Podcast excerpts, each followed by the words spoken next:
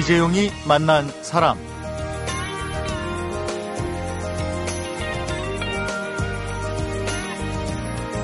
어떤 사람을 만나는가? 때론 살면서 맺은 인연이 삶의 궤도를 수정하기도 하는데요. 특이하게 이런 인연을 역사 속에서 만나서 그 이전과 이후의 삶을 가른 분이 있습니다. 중년에 찾아온 고비를 조선시대 이순신 장군 덕분에 무사히 잘 넘기고요. 이후로는 아예 이순신 연구가로 살아가면서 많은 사람들이 자신처럼 인간 이순신의 매력에 푹 빠지기를 희망하는 분입니다. 오늘은 이순신으로 다섯 번째 책을 낸 진심 진력의 저자 박종평 이순신 연구가를 만나서 인간 이순신의 매력에 함께 빠져보도록 하겠습니다.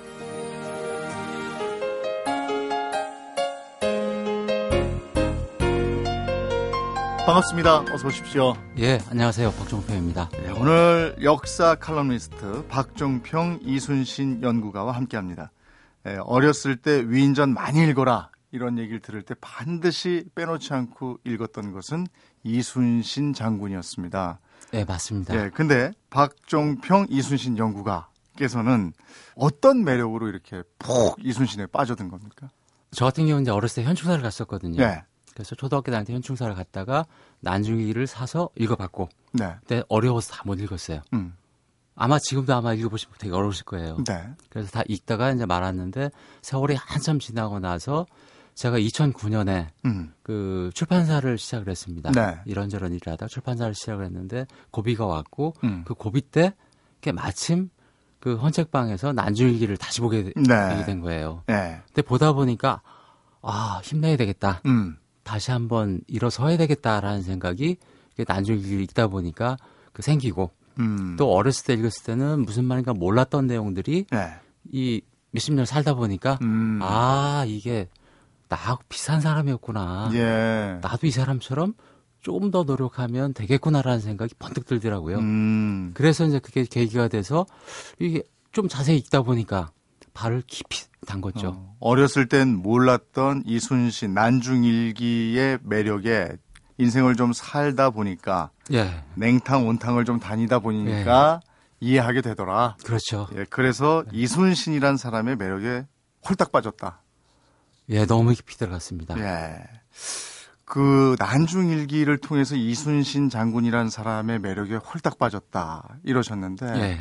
어떤 부분이 그렇게 나를 홀렸습니까? 나중에 읽으시다 예. 보면은 울고 있는 이순신, 울보 이순신이 엄청 많이 등장을 해요. 음. 아, 근데 보통 대본의 분들이 나중에 읽을 때 예, 처음 몇 페이지만 읽다가 마세요. 예, 왜냐면 이게 무슨 말인지 잘 모르겠고 음, 굉장히 건조하기 때문에 네, 읽다가 그 마시는데 계속 읽다 보시면 울고 있는 이순신. 아하, 나라 걱정과 부모 걱정과 가족 걱정과 음, 병사들의 죽음 이런 것들 때문에 네, 울고 있는 이순신의 모습이 보이는데 그 울고 있다라는 것 자체가 저한테 충격이었어요. 아, 예를 들자면은 우리는 어렸을 때부터 계속 교육받는 게 화장실 변기에 써 있는 것처럼 울지 말라라고 교육받고 있거든요. 예, 근데 울지 않으면서 우리 감성들을 억누르고 음, 그러면서 스스로 정화를 못 시키고 있어요. 네, 네, 뭔가 배출구를 찾아서 음, 이상한 방향으로 흘러가게 되고 음. 그게 분노로 네, 왜곡된 분노로 가고 있는데 이순신의 모습을 보면서는 아 이게 바로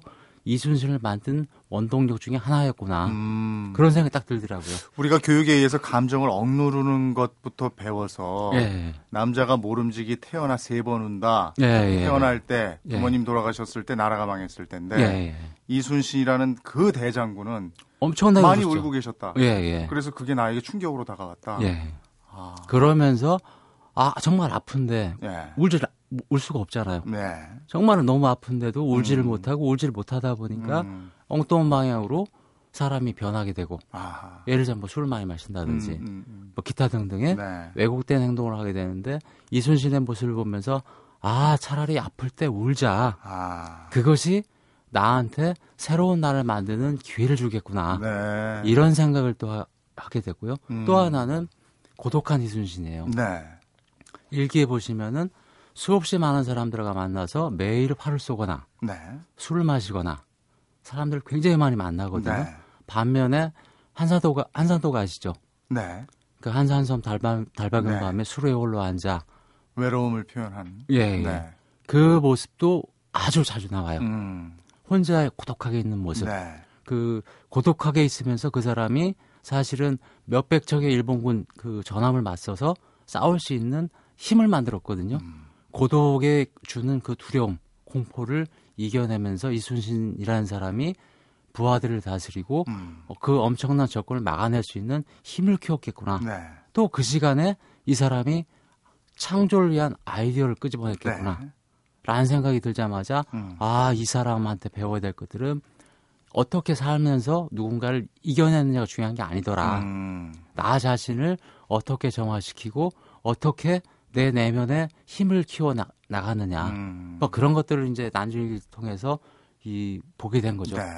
그래서 본격적으로 이순신의 눈물의 저변, 네. 고독, 네. 외로움의 깊이 이런 걸 탐구하기 시작하신 거예요. 예. 엄청난 자료를 보셨을 것 같아요. 그러니까 책 한 권 쓸 때마다 한, 한 2, 300번 정도? 음, 그러니까 자료가 그렇게 많이 남아 있습니까? 이제 이순신 장군에 관한 자료들은 난중일기가 기본적으로 있고, 네. 그 다음에 그, 그 당시 시대 살았던 동시대인들의 기록들, 음. 그 다음에 왕조실록들이 있고, 네. 또 그것만 가지고는 해석이 안 되더라고요. 네. 그러니까 이 사람 자체만 가지고는 음. 비교가 안 되니까 이 사람이 어떤 사람인지 보이지 않아서 네. 외국 심리학자 책들이라든가 외국의 병법 책들, 음. 뭐 손자병법 뭐 이런 네, 책들, 네. 그리고 전쟁사 책들, 음. 외국 장군들의 삶까지 이렇게 스크린해 봤더니 네. 아, 이 사람이 음. 정말 최고구나. 음. 나하고 너무 비슷하지만 음. 정말 엄청난 사람이었구나. 네. 그러니까 전 세계 그 어느 나라의 어떤 영화와 비교를 해도 음. 이거는 차원이 다르더라. 음. 그러다 보니까 그거를 이야기를 해야 되잖아요. 네. 제가 본 거를 저만 알고 묻어두는 거는 이순신 장군이 저한테 준 지혜가 아니거든요. 음. 그분이 저한테 깨우쳐준 것들은 그 이야기들을 세상에 전해주란 이야기처럼 들리더라고요. 음. 아니 그렇다면 그 연구하는 동안에 이순신 장군님이 단 한 번도 작가님을 실망시킨 적이 없습니까? 있죠. 어떤 면이었습니까? 뭐 예를 들자면은 뭐 대표적인 게 이순신 장군한테는 뭐 첩이 있습니다. 네. 근데 일기에는 첩이 명시, 명시로 안 나와요. 아, 숨기셨나요? 족 보에 나오는데 네. 의도적으로 그래서 그러셨는지 네. 뭐 어땠는지 모르겠지만은 그 첩이라고 확증할 수 있을 만한 그런 일기 구절들이 안 나와요. 음. 근데 족보는 나와 있고 그 당시 사회적인 분위기가 그쯤 되면 첩을 두지 않았습니까? 거의 대부분의 케이스가 첩을 두셨죠. 어. 근데 그 난중일기나 어디에도 첩에 대한 언급이 없다. 숨기신 거 아닌가에 대한 섭섭함이 있는 건가요? 그렇죠. 누군가를 네. 사랑했다면 네. 특히 이제 이 첩 같은 경우는 그 시기적으로 보면 네. 과거 시험 볼 때 6년 만에 시험 봤다가 낙방을 하잖아요. 네. 그 시기 직후에 첩이 생기셨던 것 같거든요. 아, 그러면 괴로울 때 만난 여자네요. 그렇죠. 방황할 때 어. 만난 여자라고 봐야 되는데 예, 예. 그리고 이제 그 첩으로부터 이남이녀가 나 네, 태어납니다. 네. 자녀도 뒀는데. 그 얘기는 뭐냐면 그만큼 사랑했던 사람이라고 볼 수 있고요. 네. 그 사랑도 물론 시간에 따라 변하긴 음. 하지만 근데 흔적은 있는데 직접 쓰신 글이 없어서 잘안이 어인을 보이니까 숨겼다. 숨겼다라고 보기는 그렇고 분명히 어떤 사람의 이름이 그 예. 네. 이름일 텐데 그렇군요. 우리가 이제 확인할 수 없기 때문에 어. 안 보이니까 아 인간적으로 저도 남자니까 예, 야 이거 좀 비겁한 거 아닌가 예. 이런 생각도 들 때가 있었죠. 분명히 후대에서 지워진 건 아니겠죠. 그렇죠. 예. 출생 당시의 집안은 어땠습니까? 이순신 장군. 집안은 오늘날로 치면은 우리 오- 이 시대 가장 중요한 네. 게 이제 건강한 중산층이잖아요. 네. 이순신 장군은 알려진 것처럼 가난한 집안 사람이 아니고 네. 그 당대의 그 아주 명가 중에 명가였고 네. 건강한 중산층 정도 음. 그리고 아주 괜찮은 집안이었어요. 음. 괜찮은 집안에서 태어난 이순신 장군. 그런데 평탄했던 삶을 살다 간 분은 분명히 아닙니다. 예. 예, 그래서 남기신 게 더 많았을 것 같은데 이순신의 평탄치 못했던 삶부터 살펴보도록 하겠습니다. 사람, 시대, 그리고 이야기. 이재용이 만난 사람. 이재용이 만난 사람 오늘 초대 손님은 역사 칼럼니스트 박종평 이순신 연구가입니다. 1545년 4월 28일 음력으로 3월 8일에 태어나서 1598년 11월 19일 노량해전 때 순국하셨어요.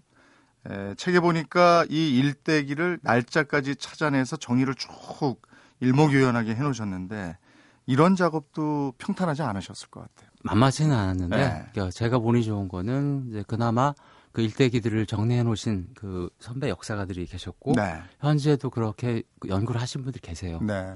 그런 것들을 퍼즐 맞추듯이 뭐. 쭉 맞춰 보니까 네. 아 그분의 삶이 쭉 보이더라고요. 음, 그럼 그분의 삶이 에, 우리가 세는 나이로 이제 54살, 예. 54세 세상을 뜨셨어요. 그 54년의 생애 동안에 참 바쁘셨는데 예. 어, 아무 일도 없이 사신 날, 그냥 평탄했던 날, 그게 횟수로는 몇 년쯤 되고 있어요? 한 10년에서 12년 정도. 그게 어떤 기간이었을까요? 그러니까 태어나서 한 네. 7살 때까지 그 정도예요? 고칠년 하고 그 이유는 그렇게 바쁘셨던 거예요? 나머지는 이제 결혼하고 나서 네. 신혼 기간 1년 정도. 아하. 뭐 그거하고 또 아버님 돌아가셨을 때 3년 동안 3년 산 할 때. 치를 때. 예, 예. 그 시기가 사실은 별 문제가 없었던 시기고 아. 나머지 시기는 뭐 어떤 본인 탓이든 예. 다른 요인 때문이든 올라갔다 내려 내려갔다 하면서 아파하기도 하고 또 여러 가지 시름도 음. 하고 그랬던 것 같아요. 한번 짚어보죠. 진로에 대한 고민도 좀 많이 하셨던 분 같아요. 처음에 문과 공부하다가 무과 공부를 시작한 게 22살이던데 문과에서 무과 이거 어떻게 하게 된 걸까요? 이제 명확한 근거는 없지만은 네. 정황상으로 보면 일단 어렸을 때 전생놀이를 즐겨했다라고 그러시거든요. 네. 그 얘기는 어렸을 때 이미 체질적으로 네. 그이 무예 쪽을 좋아했던 케이스였고 앉아서 책 보는 것보다는 좀 활동적이셨던 것 같아요. 예. 그리고 이제 그또그 배경 중 하나가 뭐냐면 서울 이 태어나신 데가 건천동이거든요. 네. 건천동은 충무로 쪽이에요, 지금. 네. 근데 충무로에서 좀만 더 내려가면 동대문인데 네. 그쪽에 군부대가 있었어요, 그 당시에. 아, 당시에. 그러니까 동네 환경 자체가 군부대 옆에 있으니까 당연히 아하. 뭐 칼 들고 활리고 다니는 사람 예. 많이 봤을 것이고. 맹모 삼천지교네요. 예, 그렇죠. 군부대 옆에 있었으니까. 근데 이제 다른 분들 예. 반면에 같은 동네 형님들이 있어요. 네. 그게 누구냐면 서해 유성룡 선생 아하. 같은 경우가 예. 동네 형님이에요. 어. 또한 분이 있어요. 예. 동네 형님이 한 분이 원균입니다. 동네 형님들이 아주 걸출하시네요. 예, 그리고 또한 네. 분이 있습니다. 예. 그 홍길동전을 지은 그 허균 선생. 어, 예, 형님이 예. 또 동네 형님이에요. 그 동네가 인물 나는 동네 모양이네요. 아, 그래서 이제 그 허균 선생이 우리 동네 예. 인물이 예. 요렇게 있다라고 아. 얘기를 해서 아, 한 동네 그러시구나. 사람이라는 게 이제 네. 제가 이렇게 동네 형님이라고 예. 표현하는 거고요. 음. 그래서 그런 요인도 있었고 본인 기질도 있었고 그리고 나서 이 집안 영향으로 해서 문과 공부를 계속했지만 음. 이렇게 체질적으로 안 맞는 게 스트레스 많이 아, 받았겠죠. 예. 그러다 마침 장가를 갔는데 어. 장인이 네. 무과 출, 무과 급제를 했던 보성 군수 방진이란 분이세요. 아. 그래서 장인이 장인의 영향을 또 받는군요. 딱, 딱 보자마자 장인 입장에선 어. 이 사람이 문과 공부해서는 될 사람이 아닌 것 같다라고 생각할 수 있고 아. 그래서 이제 뭐 해- 해서 어. 무과 쪽으로 너무 오셨던 것 같아요. 어, 22살에 무과 공부를 시작했는데 에, 6년 후 28살에 훈련원 별과 시험을 봤는데 말에서 떨어져서 낙방했다. 이렇게 네. 돼 있어요. 예, 예. 그거 한참 있다가 시험을 봤네요. 그, 아, 그 당시 시험은 그 3차 시험까지 봐요. 아. 그래서 1차, 2차, 3차가 해서 올라왔다가 네. 아마 2차 시험에서 말에 떨어지면서 낙방을 했던 거고 어. 그 1차 시험도 이제 몇 차례 봤겠죠. 음. 근데 이제 몇 번 떨어졌나 기록이 없기 때문에 어쨌든 6년 동안 공부를 해서 2차까지 봐서 2차에서 떨어진 거고 어쨌든 매수는 하셨겠네요. 그렇겠죠. 예. 근데 그러면 몇 살 때부터 사회생활을 시작하신 거예요? 28에도 떨어졌으면 계속 이제 시험을 봤을 텐데. 그리고 나서 이제 오늘날 치면 병역 연기를 하셨습니다. 병역 연기. 예. 예. 그 당시에 신분이 보인이거든요. 네. 보인이라는 거는 군대 간 사람을 대신으로 해서 그 사람들을 그 먹여 살려주는 역할을 하는 아. 게 보인인데 예. 본인이 군대 간 게 아니라 음. 원래 양반들 군대 가야 돼요. 네.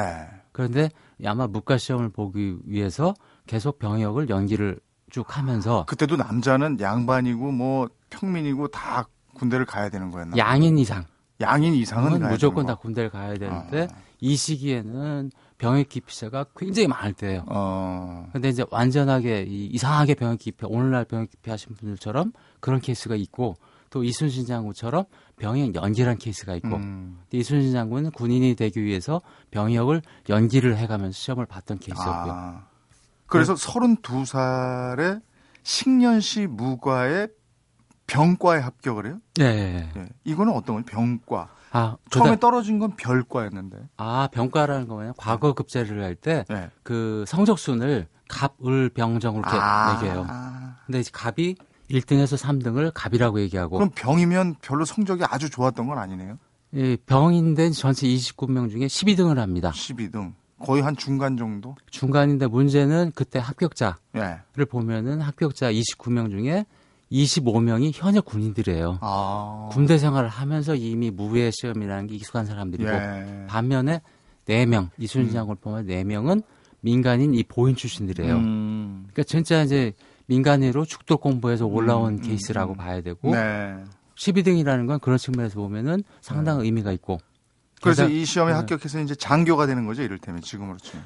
근데 장교가 이제 이 병과라는 거는 네. 또그 당시에 1등은 이게 종육품이 돼요. 어, 종육품. 예, 2등, 3등은 정칠품이 되고 계급이 다 다르네. 예, 거기다가 이제 병과 같은 경우는 종구품이 됩니다. 아. 그러니까 지금으로 치면 계급으로 나올 수 있나요? 종구품이면? 종구품을 지금으로 치면은 그 뭐 중사, 하사, 중사, 상사. 아, 그래요? 예. 예. 거기서- 부사관으로 그러면 그, 그, 그 급이 된 거죠. 그렇군요. 쏘이가 아니고. 예, 시험 한 번, 이 네. 등수 한번이 뒤로 좀 밀리는 바람에 그렇군요. 이 인생이 한 10년, 20년 차이가 나버리는 거예요. 어, 부사관으로 시작해서 대장군이 되시네요. 그렇죠. 어허. 그리고 일대기를 정리해 놓은 걸 보니까 임명, 파직, 휴직, 백의종군, 추천되었으나 미임용, 임명되었으나 반대론으로 취소, 왕명 거부죄로 파직, 또 백의종군. 야, 이래서 그 이걸 듣는 분들도 왜 그 일이 잘 안 풀리는 분들 있잖아요. 예, 그런 분들은 야, 내 인생 왜 이러냐 이럴 때 예. 에, 이런 그 이순신 장군의 이런 행적을 보면 동병상련의 어떤 위안 같은 생각이 들 수도 있을 것 그렇죠. 그러니까 삶이라는 게 음. 오르락 내리락 한다라는 것을 이순신 장군이 극단적으로 보여주고 있는 사람이기 때문에. 음, 근데 이제 이순신 장군은 그 과정에서 그 모든 과정을 이렇게 살펴보면은 그 성격이 되게 거칠고 모난돌이라고 보시면 그런 느낌 딱 들어요. 그러니까 탁 직설적으로 얘기하고 네. 그랬나 봐요. 그러다가 찍혀가지고 예, 예. 이제 나중에 이제 그게 이제 후환으로 돌아오고 예. 근데 이제 사- 살면서 그게 반복이 되면서 네. 이분 같은 경우는 자기를 갈고 닦은 거죠. 음, 그 갈고 닦는 과정이 바로 눈물이라 눈물이나 음, 고독이나 음, 독서라던가 이런 과정을 통해서 자기 자신을 정화시키고 업그레이드 시켜왔던 거죠. 아, 그러면 난중일기를 통해서 본 이순신 장군, 그 이순신 장군이 가장 힘들어 했을 때가 언제입니까? 가장 눈물을 많이 흘리고 가장 고독해했던 그 시기. 그 시기는 1597년이라고 봐야 됩니다. 1597년. 네. 그러니까 일기가 92년부터 98년까지 남아 있는데 네. 97년 같은 경우는 그 2월 달에 네. 이 선조 임금이 부산포로 음. 진격하라고 명령을 내리는데 네. 그걸 거부를 합니다. 음. 왜냐하면 거기 가면 다 죽는다는 거 알기 예, 때문에. 예. 그래서 거부를 하는 바람에 음. 서울로 파직당하고 서울로 압송당해 와서 사형의 위기에 처해지죠. 아, 그렇죠. 그때 간신히 네. 이제 구명운동이 일어나서 음. 백의종군 처벌 받고 네. 이제 백이 4월 1일 날 감옥에서 나와서 음. 아산을 거쳐갖고 남쪽으로 내려갑니다. 네. 근데 중간에 아산 들렸는데 마침 여수 쪽에 이 피난하셨던 어머님이 배 타고 올라오시다가 네. 돌아가세요. 아, 이제 4월 1일 날 감옥에 나오고 그 힘든 시기에 네. 어머니가 또 돌아가시는군요. 네. 그러니까 이 그날 일기 보면 정말 눈물 나와요. 아, 하늘에 게 깜- 깜깜해졌다라고 표현을 아. 하시거든요. 네. 그렇게 있었고 그리고 나서 어쨌든 백의종군을 다시 시작을 했는데 음, 음. 7월 달에 그 후임 삼도 수군 통제사였던 원균 장군이 네. 똑같은 명령을 받고 출전했다가 네. 결국에는 다 잃죠. 12척 빼고 예. 전멸당하죠. 네. 그 12척 빼고 100, 한 40, 30척의 배가 가라앉고 음. 몇만 명의 군사들이 다 네. 바다에 가라앉아 버린 거거든요. 네. 자기가 한산도에서 5년 동안 키웠던 그 군사들, 그 어려운 시기에 전염병이나 전쟁 통해서 그 간신히 살려내서 키웠던 그 음. 군사들이 몽땅 다 바다에 가라앉다 생각하면은 어머님 돌아가신 것만큼 그 이상의 고통이 왔을 거예요. 음, 1900, 네. 1597년이군요. 네. 근데 그걸 예견하고 이건 출장 출전할 수 없다 이렇게 얘기했다가 네. 그렇게 된 거잖아요. 네.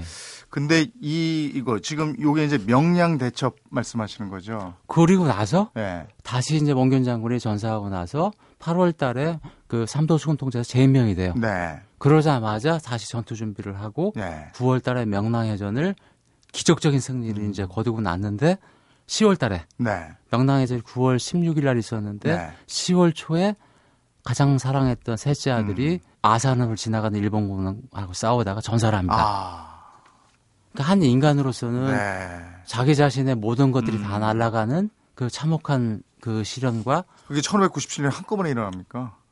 연초부터 시작해갖고 결국엔 아이고. 연말까지 그냥 온갖 일들이 벌어진 거죠. 네. 그러니까 인간으로서 이걸 견뎌낸다라는 거는 네. 아마 이 웬만한 보통 사람들은 음. 못 견뎌냈을 것 같아요. 네. 그러면서도 우리가 이제 역사에 길이 남는 그때 너무나 힘든 시기지만 12척의 배가 있습니다. 이렇게 얘기하면서 네. 명랑 대첩을 대승으로 이끕니다. 당시에 13척의 배죠. 12척이 남아 있었고 그한 척을 한 어디서 끌고 어디서 와서 가져와서 네. 13척으로 133척의 외성과 맞서 싸워서 이긴 네. 그 얘기를 좀 들려 주시죠. 그러니까 병법 전문가들이나 네. 저기 뭐 해군 쪽 전문가들 이분들은 이제 뭐 여러 가지 설명을 해요. 네. 뭐 전략 전술이 좋았다, 뭐 지형 조건이 좋았다라고 얘기를 하지만 이 전투는 전 세계에서 그 과거에 없었고 음. 앞으로도 없을 전투예요. 네.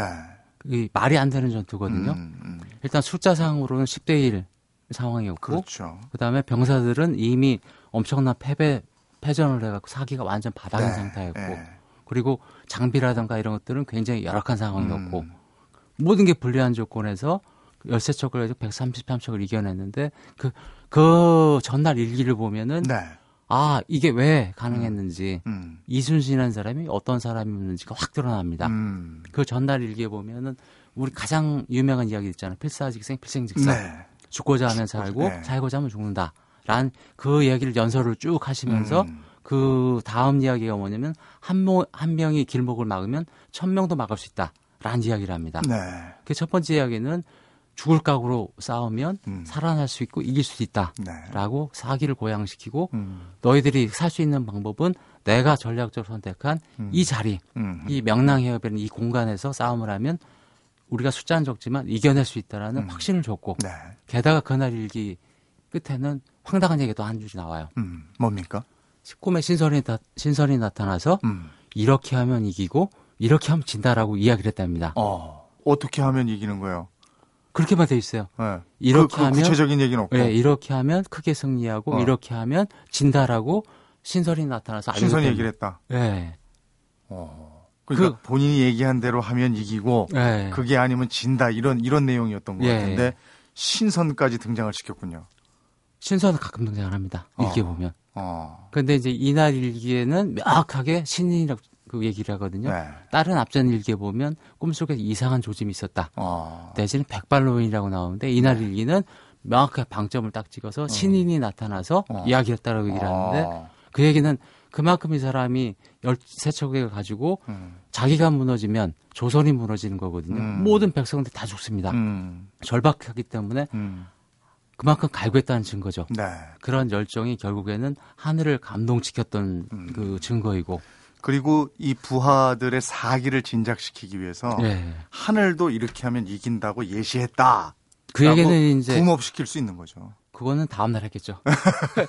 근데 그날 얘기는 일단 자기 연설문이 나오고 예. 그 이야기는 꿈 이야기는 맨 나중에 나와 있는데 다음 날 예. 아침에 아마 그 얘기를 했을 겁니다. 그래서 그야말로 세계 전사에도 길이 남을 네. 명해전을 승리로 이끕니다. 네.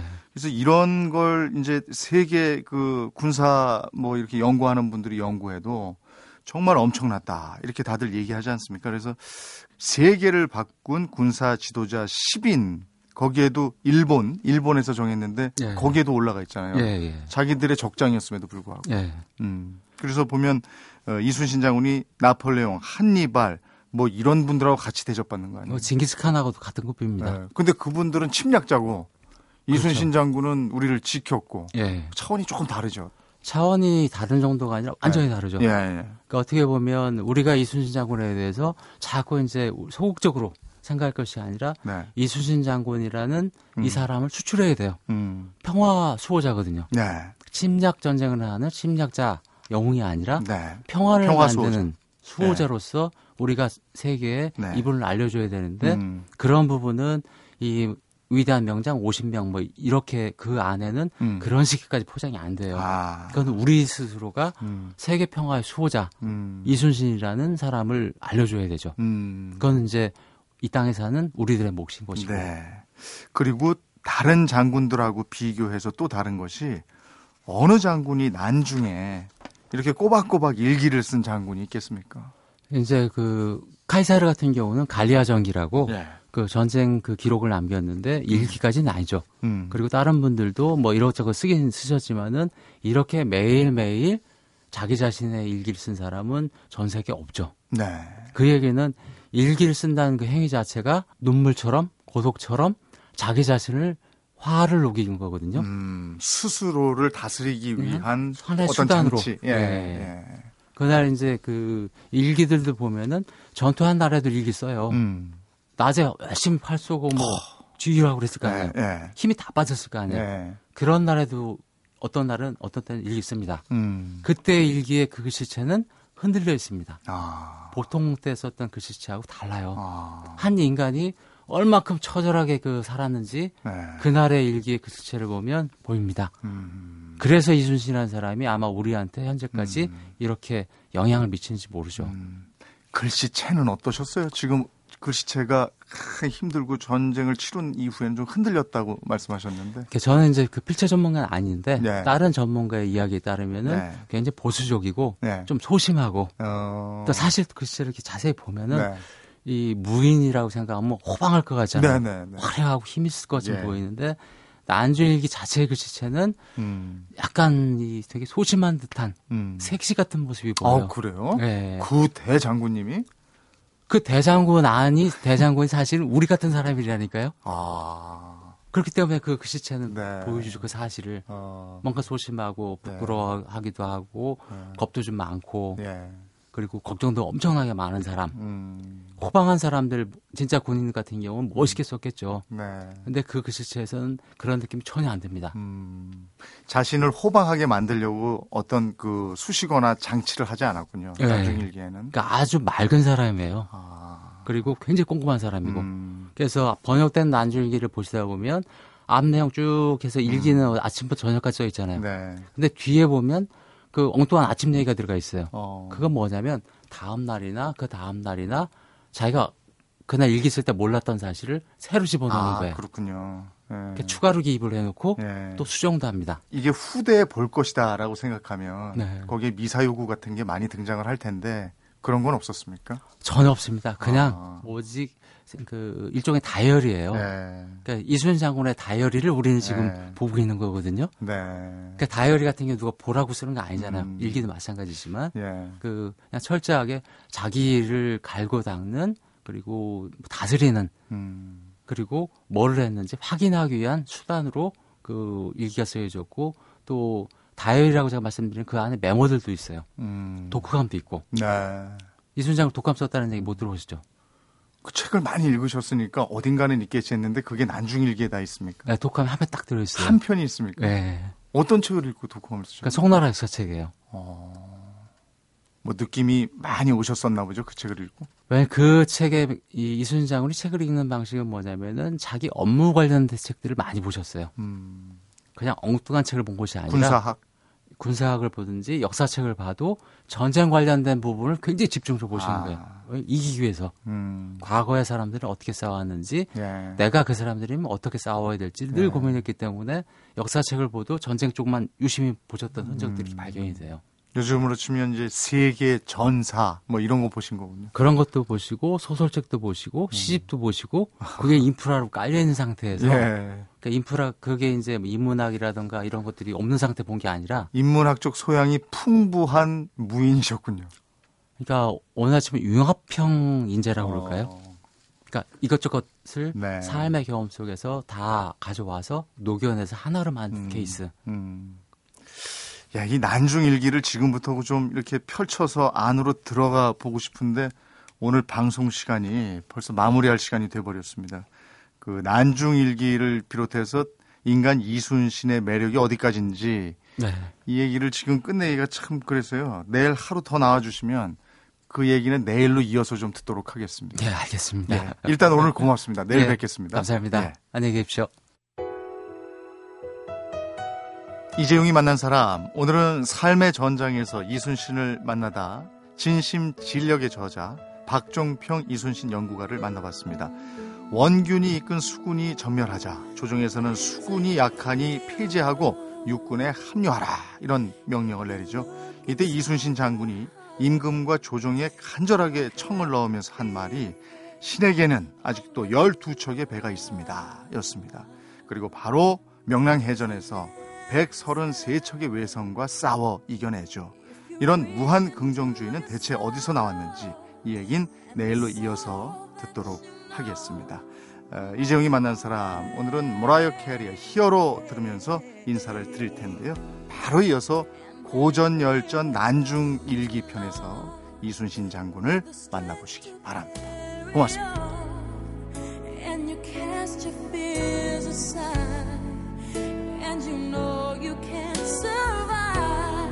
So when you feel